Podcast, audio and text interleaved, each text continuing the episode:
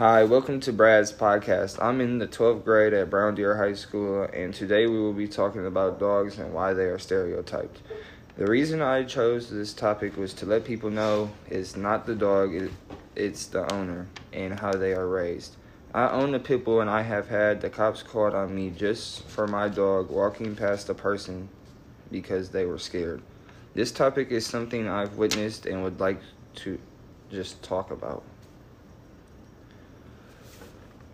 Today I'm going to be interviewing my mom because she has been through the same th- experiences as I have. Hi, Mom. How are you doing today? I'm good, Brad. How are you? I'm all right. That's good. All right. On to the first question now. Go ahead.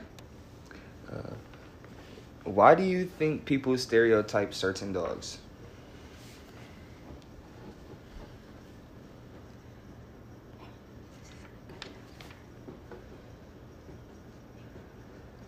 I think dogs are mostly stereotyped because of the way that they're raised, and people do not train them properly. Okay, good, good elaboration.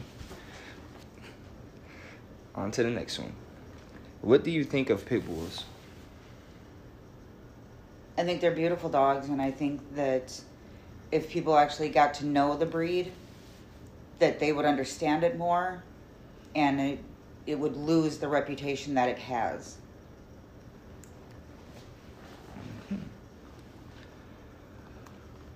What is the most stereotyped dog out there in your opinion? It is the pit bull.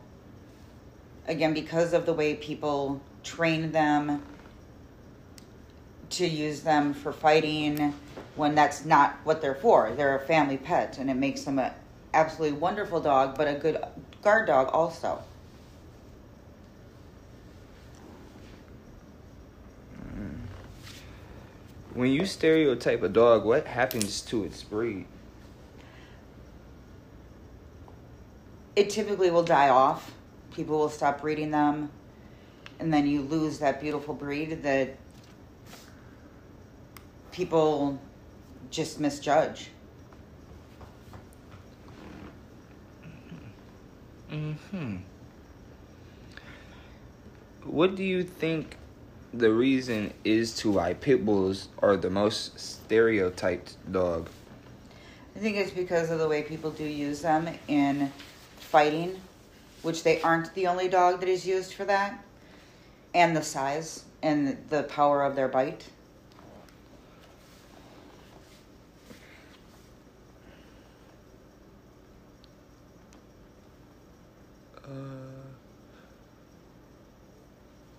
Why don't other dogs get stereotyped as much as pit bulls?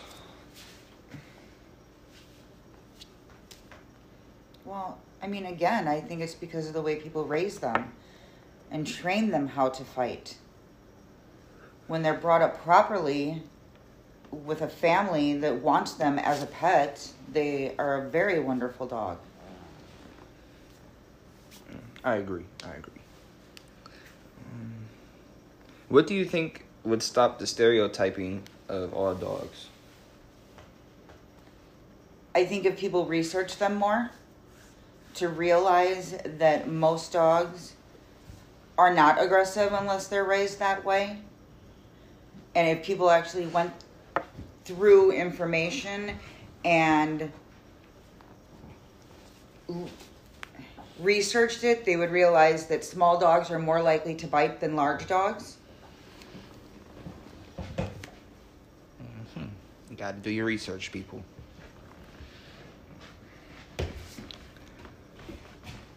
Uh, why do you think pit bulls are considered the most dangerous dog in the world?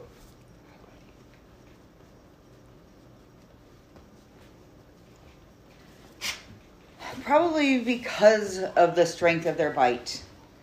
They are known to have what is called lockjaw, um, which isn't an actual thing.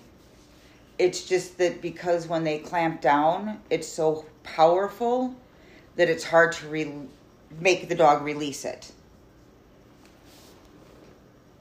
Mm-hmm. Could you tell us an experience you had when you had Sosa over at the apartments? I had him outside and he was going to the bathroom, and this happened on three different occasions. He was nowhere near the people and the walkway that they were using, but they still called the police on me because of his size and they not realizing that he was only a nine month old puppy. There are other pit bulls in my apartment complex, and no one has an issue with them because they're smaller.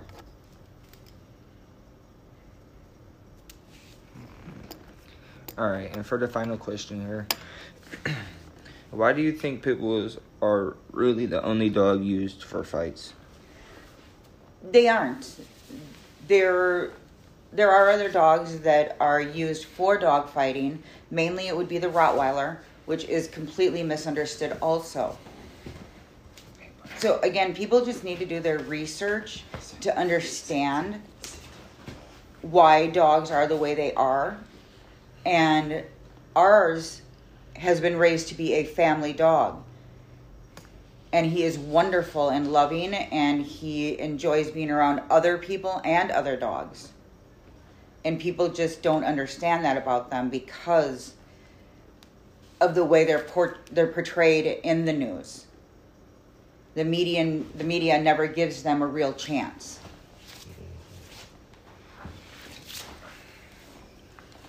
All right, that's all for the questions and thank you guys for listening to my podcast. I hope you guys walk away from this video understanding that it's not the breed of the dog that makes it who it is, it's the owner of the dog.